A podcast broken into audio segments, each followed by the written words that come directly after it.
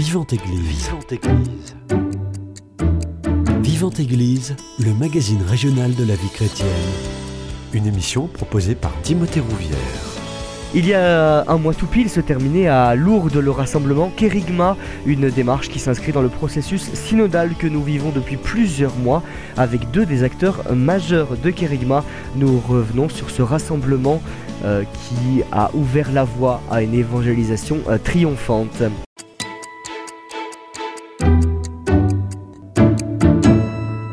Pour en parler, j'ai le plaisir de recevoir Gérard Croza. Vous êtes diacre et chargé par euh, l'évêque de Tarbes et de Lourdes, Monseigneur Mika, de la coordination de ce rassemblement Kérigma. Bonjour.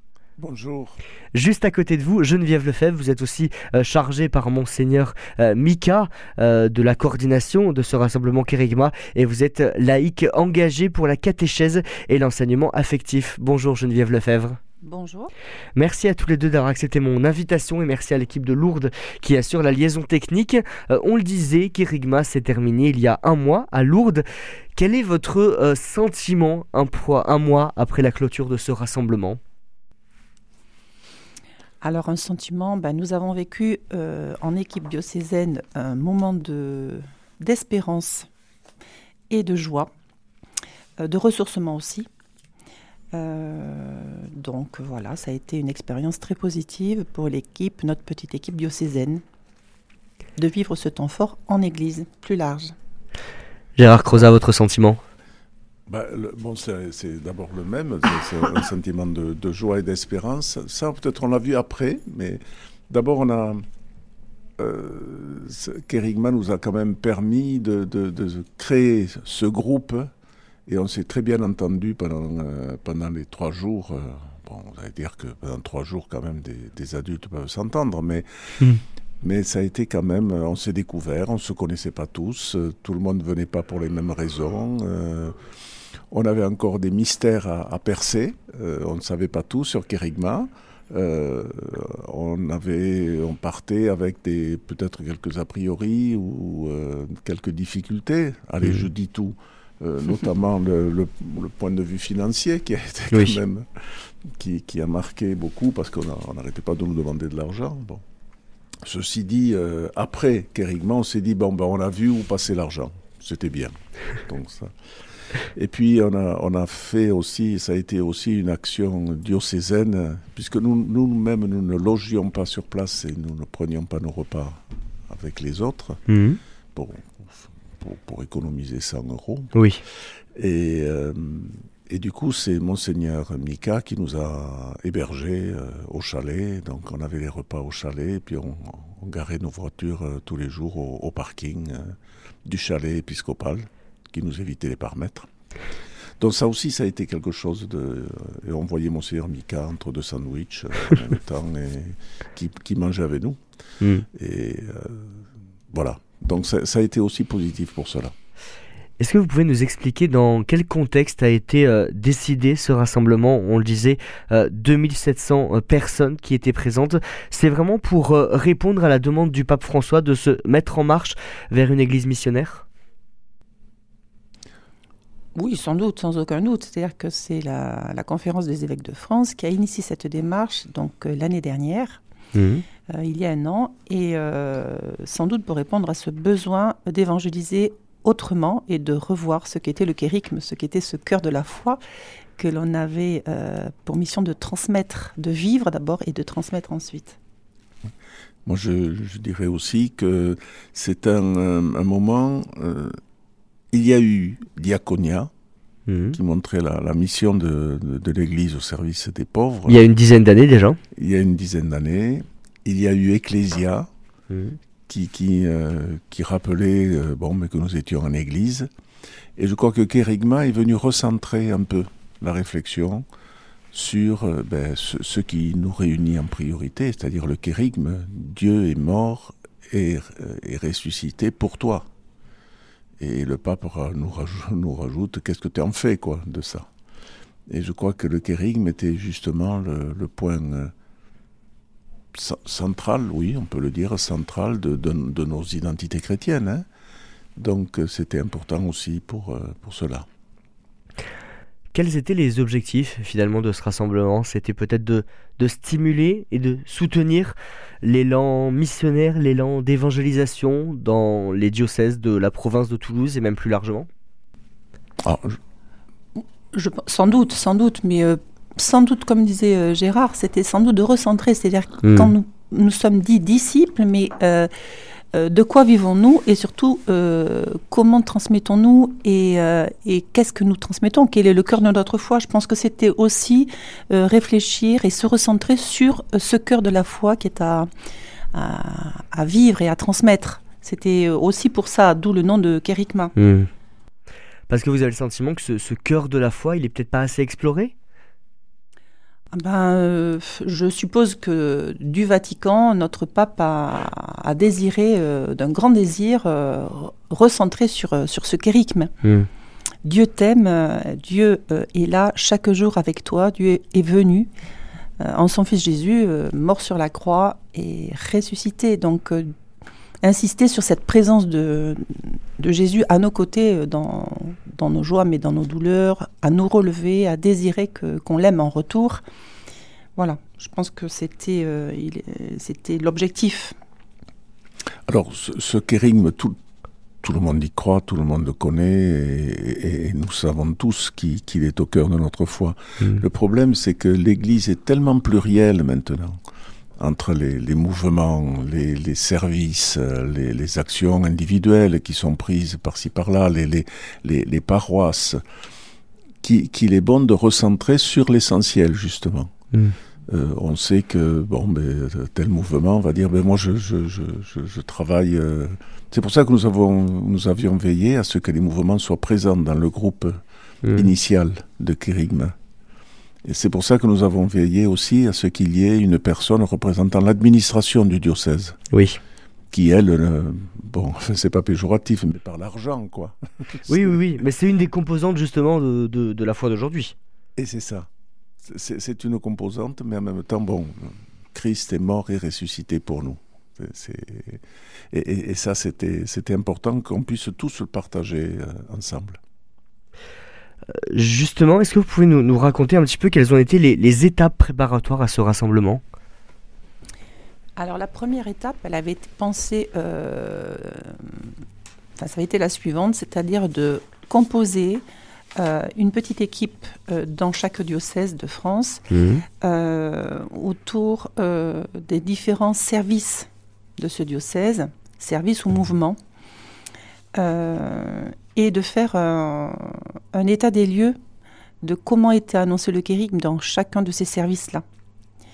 Et ça a été euh, très riche parce qu'en fait, euh, nous nous sommes rendus compte très rapidement qu'on avançait, mais de manière cloisonnée, que les services entre eux ne se connaissaient pas et euh, que c'était une perte vraiment de, d'énergie et une perte de sens aussi dans le diocèse. Voilà, donc la première étape, c'était cette petite équipe en diocèse et ah. où on a fait un état des lieux en fait. Hmm. Avec des, des, personnes qui, euh, qui n'étaient pas nécessairement croyantes. Hein mais qui euh, servent l'Église, respectent l'Église, aiment l'Église aussi, euh, l'institution, mais ne, sont pas euh, très très très engagés dans, dans, la foi de cette Église. Et pourquoi c'est important justement d'avoir des personnes peu engagées dans la foi, dans l'Église? Ben, je crois que si on veut annoncer le, le kérigme, il faut, il faut qu'on reconnaisse que ces personnes-là existent. Hmm. Si, si je, je, considère que tout le monde est comme moi, euh, ce serait parfait peut-être, mais, mais, non, ce serait pas, serait pas parfait du tout parce que ça serait, ça, ça, ça, serait inégal et en même temps, euh, on, on pourrait rien faire passer. cest que savoir que l'autre est différent, c'est pour ça qu'il est mon frère, c'est parce qu'il est différent. Hmm. S'il était comme moi, ce serait moi. Et, le, le, fait justement que je reconnaisse l'autre comme mon frère, c'est parce que il y a, euh, je, viens de terminer, excusez-moi de parler de ça, mais un livre euh, qui a été fait, euh, alors bien sûr j'ai oublié le, titre, hmm. qui est un échange de lettres entre l'archevêque d'Alger et un, pasteur évangélique d'Oran, mhm. qui maintenant est à Paris, et, l'archevêque d'Alger, qui est un, dominicain originaire de Lyon, dit, l'Église, oui, c'est l'Église des chrétiens et des non-chrétiens. Voilà ce qu'il faut arriver à créer une église où, en définitive on a tous envie d'avancer pour la même chose. À partir du moment où on a la foi, bien sûr, il y a ceux qui refusent catégoriquement, bon ça c'est leur liberté.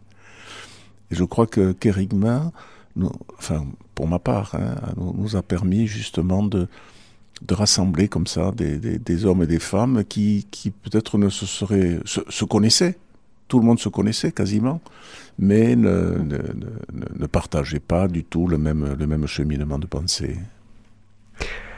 Après cette, ce petit temps en équipe de préparation, quelle a été l'étape suivante qui vous a amené tranquillement vers ce rassemblement euh, qui s'est tenu il y a un mois?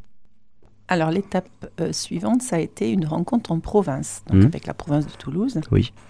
Où nous avons croisé euh, bah, tout, tout, ce qui avait été trouvé dans cette première étape. Et, euh, et là aussi, ben, en fait, ça nous a, ça nous a signifié en fait que c'était exactement les mêmes, euh, les mêmes points d'accroche dans tous les diocèses, c'est-à-dire les, les, mêmes, euh, les mêmes empêchements, ce cloisonnement de chaque service, et, et le même désir aussi de marcher ensemble et de trouver aussi une manière de, de communiquer, parce qu'en fait, dans cette première étape qu'on a citée tout à l'heure, euh, ça a été d'une grande richesse. À mon avis, ça a été peut-être pour moi le, premier constat très important, c'est qu'en fait, euh, souvent en Église, on utilise un jargon et mmh, euh, qui ne rend pas, oui, et qui ne rend pas l'annonce accessible. Mmh. comment dit-on à l'autre la foi qui nous anime et, ce Christ qui, vit en nous et qui, euh, et qui déborde et qui veut se donner, et comment le dit-on? Et en fait, on s'est rendu compte dans la première étape que un grand empêchement, c'était euh, le jargon qu'on utilisait. Et quand on était en table, en table de, ronde, euh, une personne a interrompu la, réunion en, disant Mais moi, je ne comprends rien depuis le début à ce que vous dites. Ah oui. donc, pour nous, ça a été un constat quand même très bénéfique. Euh, et, voilà, donc euh, on est parti en fait un peu avec euh, cette idée que bah, c'était pas un chemin qui était gagné d'avance, c'est qu'il fallait vraiment travailler à la manière dont on à, on, on, annonçait et dont on disait notre notre foi. Et donc on s'est retrouvé quand même bien tout petit par rapport à ce à ce constat-là. Et donc euh, en province, euh, ben, en fait, on a fait un petit peu, euh, c'était un prolongement de ces premiers constats d'état des lieux. Et on nous demandait aussi de relever quelles étaient les petites pousses, c'est-à-dire les, les endroits où on voyait que finalement, eh ben, la, mission, la mission était vraiment présente et, réussissait. Même hmm. si, voilà, en tout cas, on avait des, des fruits que l'on discerné et qui était positif. Voilà. On l'a compris, ce rassemblement euh, Kirigma, euh, c'était vraiment de se rassembler pour parler de cette église euh, qui est missionnaire, de cet élan d'évangélisation en, France.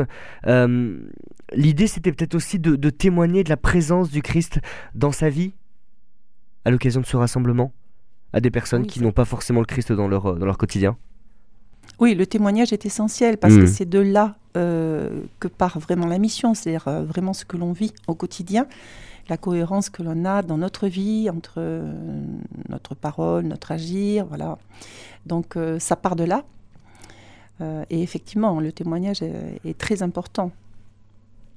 Tout se fait par le témoignage, en définitive. Et aujourd'hui, alors, comment on arrive à témoigner euh, de, la présence du, Christ dans notre quotidien et que le Christ nous, nous illumine à des personnes qui, ne le connaissent pas? Est-ce que vous avez des, petits outils à nous donner qui ont pu être partagés lors de ce rassemblement? Alors, des outils, il y en a eu beaucoup d'exposés. Hmm. Euh, il y a eu ce qu'ils ont appelé une pépinière, c'est-à-dire euh, un endroit où étaient affichées toutes les initiatives dans chaque diocèse qui avaient été qui avait été exposée ou pas d'ailleurs, mais en tout cas, on a pu voir cette pépinière, lire, s'imprégner de toutes ces, ces initiatives. Donc outils, oui. Après, euh, ce ne sont que des outils. Mais en tout cas, il y a eu euh, des expériences de relater durant les trois jours, euh, en atelier et au cours de cette pépinière qui ont été affichées. Voilà. Oui, effectivement, ce sont des... il y a eu beaucoup de recettes. Mais comme, vous le savez, les recettes, euh, on peut me donner à moi une, bonne recette, euh, c'est pas pour ça que je vais réussir le plat.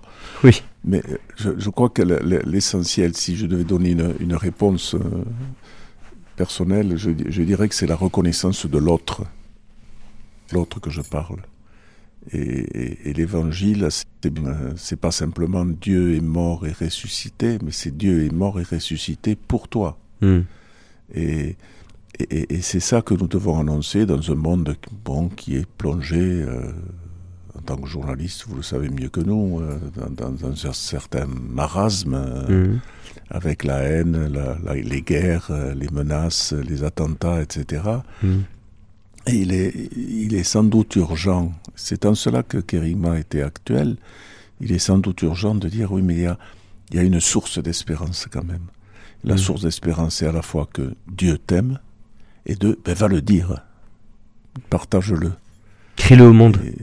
Crie-le au monde, oui. Ça, je crois que c'est, c'est, fondamental. Mais fais attention que tu dois le crier pédagogiquement, c'est-à-dire pour que le monde l'entende, pas simplement pour te faire plaisir à le dire.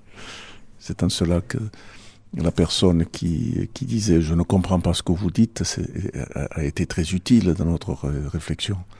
Parce qu'elle on a bien vu que bon, ben, on peut parler, oui, ça c'est sûr, mais ça suffit pas.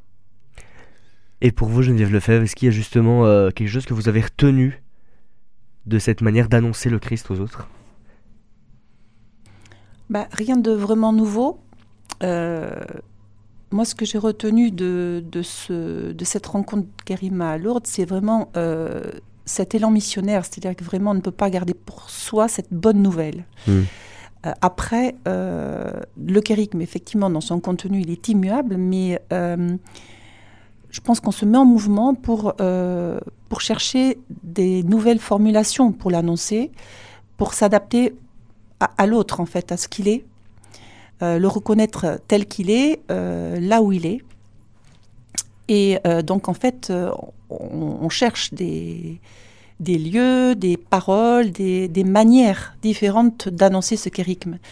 Mais le kérigme euh, en lui-même, euh, il est, c'est vraiment la bonne nouvelle, la bonne nouvelle de notre vie. C'est-à-dire vraiment Jésus même, et, je suis son enfant bien-aimé, et, il est là pour moi chaque jour. Donc euh, rien de nouveau. Mais après, je pense que l'Église se met en, mouvement pour, trouver ces manières d'être au mieux, au mieux, au plus hmm. adapté avec euh, peut-être son époque et puis, euh, et puis les personnes qui sont là et qui, euh, qui demandent du sens dans leur vie, qui hmm. demandent à, à, avoir du mieux, du, du bien, du beau, voilà. Quelques semaines avant ce rassemblement, Kerigma, même quelques jours avant ce rassemblement, il y avait un autre rassemblement euh, d'église à Toulouse, le Congrès Mission, qui lui aussi parlait d'évangélisation et d'élan missionnaire. Euh, est-ce qu'il n'y avait pas un doublon justement entre les deux? Et si Et si Et c'est là où il y avait un, problème. Même des membres de, notre équipe nous le disaient. Ils nous disaient c'est dommage, quoi, parce que au niveau de la stratégie, hmm.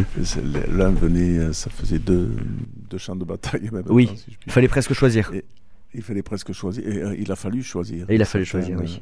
certains ont, pu faire l'un, mais n'ont pas pu faire l'autre, bien sûr. Et, ça, a été la, difficulté de, effectivement, le congrès Mission est aussi un congrès qui, qui, parle de l'action et, de la foi de l'Église kérigma recentrait peut-être euh, davantage sur ce, sur ce kérigma. Hein. Mais c'est vrai que on pourrait regretter que, que, cela ait eu lieu à, quelques jours de différence, hmm. de distance.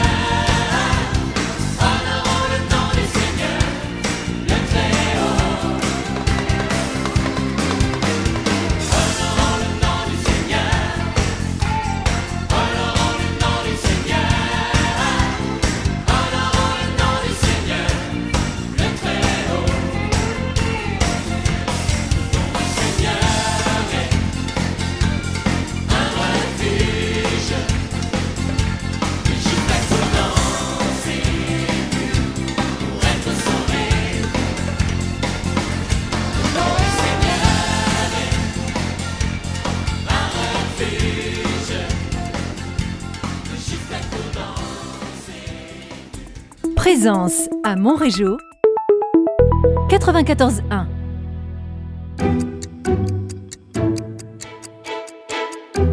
Vivante Église, Timothée Rouvière. Kérigma s'est tenu du, du 20 octobre au, au 23 octobre trois journées euh, à Lourdes. Est-ce que vous pouvez nous détailler justement euh, ces journées? Parce que j'imagine que vous y avez participé tout au long de ce rassemblement. Oui. Oui, alors euh, bah, ce congrès en fait était avait plusieurs temps, des temps d'atelier, des temps de table ronde, des, des, célébrations, des conférences. Mmh. Euh, et euh, la dernière matinée, euh, c'était un temps en province. alors, ce qui a c'est vrai que on a, tout le monde n'a pas compris, et puis même on ne peut pas comprendre effectivement qu'il y a eu ce congrès mission et ce, mouvement Kérigma dix jours après, pour notre province en tout cas. Mmh. ce qu'on peut comprendre, c'est que ça a été vraiment un mouvement initié par nos évêques, les évêques de France, et durant lequel ils ont été vraiment présents puisqu'il y a eu quand même 45 évêques euh, de présents ah oui. Euh, hmm. tout le long. Donc c'était vraiment un mouvement qui avait été initié par euh, l'Église. Et je pense que c'est en cela que ben, ça se différenciait de, du congrès mission, alors qu'en fait, les objectifs, c'est toujours l'annonce et la mission. Hein, ce sont les mêmes objectifs. Donc d'où l'incompréhension. Mais ce mouvement d'église, euh, on l'a vécu euh, surtout la dernière matinée, le lundi matin, euh, en province. Et là, on a vu quand même que les évêques étaient présents. Hmm. sur notre province, je crois qu'il en manquait un seul, mais voilà. Mais en tout cas, ils étaient bien présents et à l'écoute hmm. des remontées de chaque, de chaque diocèse. Et eh oui. Donc voilà, c'était vraiment un mouvement d'église en fait pour, pour, euh, pour les effectifs, euh, il y avait oui, 45, 46 évêques, 90 mm. diacres, 200... 350, je crois, euh, prêtres. 350 prêtres, ah et, le reste, si j'ose dire, des, laïcs en Église. Donc ça, ça, fait, il y, avait une, une, diversité et, tout le monde se côtoyait. Il n'y avait mm. pas les évêques d'un côté, etc. Et ça aussi, ça a été, ça a été important. C'était un beau mélange. un beau mélange, que ben, ils étaient aussi démunis que nous, quoi, d'une mmh. certaine manière. Euh, mmh. euh, et, et, qu'ils étaient au service aussi du kérigme, euh, d'une autre façon, certes, mais sur leur diocèse. Et, ça, c'était important. Vous Il y a les interventions, les, conférences qui ont été toutes très appréciées. Mm. Ce qui a été très, très, très, très, très, très apprécié, c'est surtout qu'on a pu recevoir les textes après. Ah oui, c'est important de pouvoir euh, revenir sur ce qui a été dit. Ah oui, parce qu'on a eu un mal fou à prendre des notes. Manifestement, les conférences, il y avait beaucoup de choses à dire et leur temps imparti était un peu plus court. Donc, euh, on écrivait le début de la première phrase, ils en mmh. étaient déjà à la cinquième. Donc, et donc le fait d'avoir les textes, on, a pu les rediffuser à tout le monde et on, reçoit des remerciements maintenant. Vous, le disiez, euh, il y a eu des ateliers, nombreux, une, cinquantaine d'ateliers, des, conférences aussi. Euh, est-ce que vous auriez un ou deux ateliers qui vous ont particulièrement marqué, que vous pourriez nous, nous raconter? Alors, euh, parmi ces ateliers, ben, on peut peut-être dire euh, certains étaient centrés sur euh, la vie des personnes, d'autres sur des contextes particuliers, mhm. d'autres sur l'annonce propre du kérigme, sur vivre le kérigme, d'autres encore sur rejoindre et accueillir les personnes, comment faire, et d'autres sur l'anthropologie. ensuite, d'autres encore sur euh, l'œcuménisme. Voilà. Hmm. Donc, euh, des ateliers qui ont marqué. Alors, en fait, on a fait notre remontée en petite équipe il y a peu. Samedi. Samedi dernier, voilà. Hmm. Et ceux qui ont marqué. oui, il y en a un qui a marqué particulièrement une personne. Ce sont, c'est un atelier qui était animé par le SAPEL, et autour euh, des danses en cercle. Et euh, elle, elle, a fait une découverte formidable parce qu'elle m'a dit, mais c'est une manière de, de rendre le kérigme vivant et accessible à tous. Donc oui, cet atelier a marqué cette personne du moins, et puis elle s'est mise en route pour voir dans son ensemble paroissial comment, comment mettre en action ces danses en cercle. Voilà. Mmh.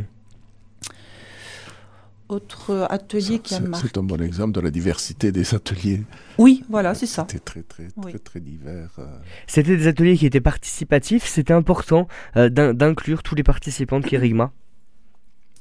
Ah oui, c'était ah important. Puis euh, ces ateliers, en fait, quand je vous disais, il y avait des ateliers sur les contextes particuliers, c'est-à-dire qu'il y avait, nous, dans notre petite équipe, des personnes qui intervenaient en prison, mmh. d'autres auprès de malades psychiques, euh, d'autres en préparation de mariage, d'autres avec des familles en deuil. Donc en fait, c'était important que chaque personne puisse choisir son atelier. Alors chaque personne, chaque participant choisissait euh, trois ateliers, avait la possibilité de choisir trois ateliers, et donc les choisissait évidemment en fonction de ses intérêts, de son service dans lequel elle, travaillait, et, ou alors de, son mouvement. Euh, et donc en fait, chaque personne a pu puiser là ou des informations, ou un ressourcement, enfin voilà, en fonction de l'atelier. Mm. Ça, c'était pour les ateliers thématiques. On disait une cinquantaine. Il y a eu des conférences aussi. Est-ce qu'il y en a une qui vous a particulièrement marqué? Et si oui, laquelle? Ah oui, alors, la conférence qui a particulièrement marqué l'ensemble des participants, parce qu'il y a eu une ovation euh, unanime. Ah oui, carrément. voilà. Une standing ovation. Oui, standing, voilà. Euh, c'était la conférence de Monseigneur Bustillo. Oui. Voilà, le cardinal Bustillo. Et donc, euh, effectivement, elle a touché vraiment, on peut dire, en tout cas, du moins dans notre équipe, ça a été unanime, c'est tous les cœurs. C'est-à-dire vraiment, euh, voilà, tout le monde s'est levé pour, euh, pour remercier le père Bustillo. Et voilà, elle était vraiment formidable. Et je pense que cette conférence va pouvoir nous donner aussi à réfléchir en service et en, voilà. Les autres conférences étaient aussi très intéressantes, très, hein, qui étaient faites par des, par des universitaires, des, mm. théologiens. C'était très. Le père Bustillo a parlé à la fois en tant que évêque et cardinal maintenant, mais aussi en tant que bah, curé de paroisse, euh, avec euh, la, diversité de l'Église et puis son, originalité aussi à lui. Donc euh, ça, ça, a beaucoup marqué, puis beaucoup d'humour. Et qu'est-ce qu'il en est ressorti de cette conférence alors de de Monseigneur Bustillo? Vous, vous nous laissez sur notre fin, là, on a envie de savoir. Ah, ah. c'est le, teasing. Ben oui, mais on veut savoir maintenant. alors, euh, effectivement, pendant les conférences, le premier à être intervenu, c'est Philippe Portier, qui est professeur de sciences politiques à l'Université de Rennes. Et donc, euh, en fait, on a repris un petit peu, ils ont repris un petit peu la trame de ce qui nous avait animés depuis le début de nos rencontres, c'est-à-dire qu'il y a eu un état des lieux de fait et le thème de cette conférence était le monde dans lequel nous vivons pour servir et annoncer. Donc en fait, il a retracé un petit peu euh, le monde dans lequel nous étions, mais pourquoi nous en étions arrivés là en fait. Voilà, un petit peu toute la jeunesse de, ce monde dans lequel nous vivions. Et ensuite, euh, le dernier à intervenir, effectivement, c'était Monseigneur Bustillo sur le thème, c'était vivre en disciple missionnaire. Alors, effectivement, lui, il est revenu un petit peu aussi sur euh, nos différentes manières de euh, vivre euh, en Église et surtout de faire le constat de l'Église dans laquelle nous étions, avec les différentes visions de cette Église. Et ensuite, il a déployé sur vivre en disciple et missionnaire, voilà, sur ces trois grands axes. Gérard Croza, votre regard là-dessus? Ben, oui, c'est ça. Puis il y avait beaucoup de réalisme. Il a, il a notamment comparé euh, euh, l'Église un peu à, à, toute une catégorie de, navires ou de bateaux. il y a ceux qui, il y a les nostalgiques qui disent ça a toujours été comme ça, il faut pas que ça bouge. Donc il avait donné le nom d'une catégorie de bateaux. Moi, je suis pas très marin. Lui, maintenant, il l'est mm. en Corse. Euh, et puis il y a ceux qui disent ah ben, il faut tout laisser, il faut tout arrêter, il faut repartir, repartir à zéro. Et puis il y a ceux qui disent non, prenons notre temps. Euh, ça, c'est plutôt le ferry, etc. Et, euh, et c'est vrai que toutes ces diversités, on les, on les rencontre tous les jours. J'aurais envie de, de, conseiller à, vos auditeurs peut-être euh, ben, de, de lire ces, conférences, il suffit de taper kerigma.cef. Mhm. Et là-dessus, ils, ont, ils tapent, euh, ils cliquent sur euh, conférences et OMI et ils ont tous les textes. Donc ça peut être intéressant. Euh. Le rassemblement Kerigma, il s'est terminé il y a un mois, on le disait. quels sont les fruits suite à ce rassemblement? Est-ce que vous les voyez déjà en paroisse? Et si c'est pas le cas, qu'est-ce qui va suivre ensuite? Euh, bah, en fait, les fruits, on ne peut pas les voir encore, effectivement. Euh, ce que l'on a euh, entendu samedi dernier au cours de la synthèse que nous avons faite en, équipe, c'est qu'effectivement, il y avait une nécessité d'oser annoncer. Oui. Voilà, ça c'était très fort, oser annoncer. Après, chaque personne s'est ressourcée et a pris effectivement euh, peut-être des idées pour euh, mettre en, route cette manière d'oser annoncer. Mais euh, ce qui est ressorti aussi de notre réunion, c'est que vraiment, il y avait un grand désir aussi de continuer. Alors, on ne sait pas sous quelle forme, hein, ça, ça appartiendra aussi à notre évêque de, d'initier peut-être quelque chose, je ne sais pas. En tout cas, de continuer et de pouvoir communiquer entre services, ça, ça devient urgent. Euh, qu'on puisse savoir les uns les autres euh, ce, qui est, mis en marche dans chaque service, chaque mouvement, et qu'on puisse euh, en parler ensemble et peut-être mutualiser aussi nos ressources. Mmh. Mutualiser les formations, mutualiser, voilà, et puis croiser nos regards en tout cas. Il y a une, en écoutant Geneviève, je pense à une réflexion qui agacait profondément un de nos anciens évêques, c'était lorsqu'on lui faisait la réponse, mais on a essayé et ça n'a pas marché. il se mettait dans une colère noire. et, je crois que c'est ça qu'il faut combattre. on a essayé et ça n'a pas marché. Mais aujourd'hui, euh, faire preuve de beaucoup d'imagination pour quelque chose qui, est, euh, qui ne change pas, lui, c'est justement le kérigme. Oui. Si vous deviez retenir euh, une chose de ce rassemblement kérigma, quel serait-il? Ben, moi, je dirais. Euh, alors, une seule chose, ça fait. Hmm. c'est compliqué, hein, l'exercice que je ah vous demande. Moi, je. Mais ça tient peut-être à mon caractère. Moi, je, je, rajouterais humour. Humour. Aussi. Et je vous dis, au début, je disais que, bon, l'argent avait été aussi un peu dissuasif. Mais euh, on s'est bien dit samedi que ben, on, ne regrettait pas d'y avoir investi cet argent. Donc. Euh, Moi, je mettrais humour, mais j'en mettrais certainement d'autres aussi. Oui, en fait, nous étions accueillis dans cette basilique souterraine qui avait été entièrement euh, réaménagée avec une très belle oasis euh, qu'on a vu verdir euh, donc, effectivement, il y avait beaucoup de soins pour nous accueillir et on a compris quelles étaient aussi la nécessité, quelle était la nécessité de nous demander ce, ce financement. Mais euh, moi, ce que je, ce que je retiendrai, c'est cette conférence de Monseigneur Bustillo, parce qu'en fait, il y avait euh, une grande humilité euh, de toute notre Église et une grande simplicité et comme une mise à place, c'est-à-dire qu'on ne sait plus trop comment faire. On sait qu'il y a ce kérigme à annoncer, on en vit, on aura envie de voilà, on a envie de le partager et euh, donc une grande humilité parce qu'en fait, euh, ben, on est toujours aussi pauvre en fait hein, pour l'annoncer. Bien sûr qu'il y a des outils, des recettes, comme disait Gérard, mmh. mais euh, voilà, on a envie, on a cet élan d'amour, cet élan pour aller vers les autres, et on cherche. Voilà, on est encore des chercheurs de Dieu, mais des chercheurs aussi de l'autre. Et comment comment rendre cette bonne nouvelle, donner cette bonne nouvelle aux autres.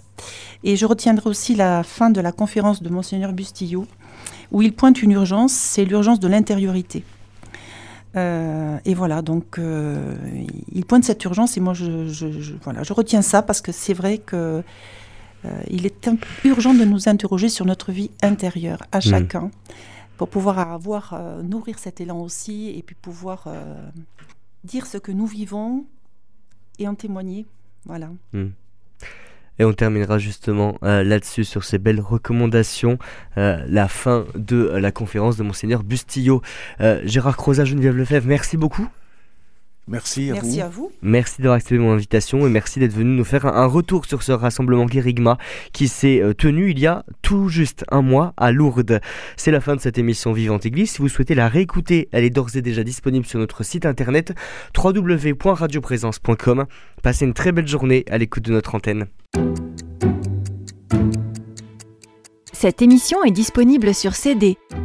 Commandez-la en téléphonant au 05 62 48 63 00 05 62 48 63 00 ou par mail à contact@radioprésence.com.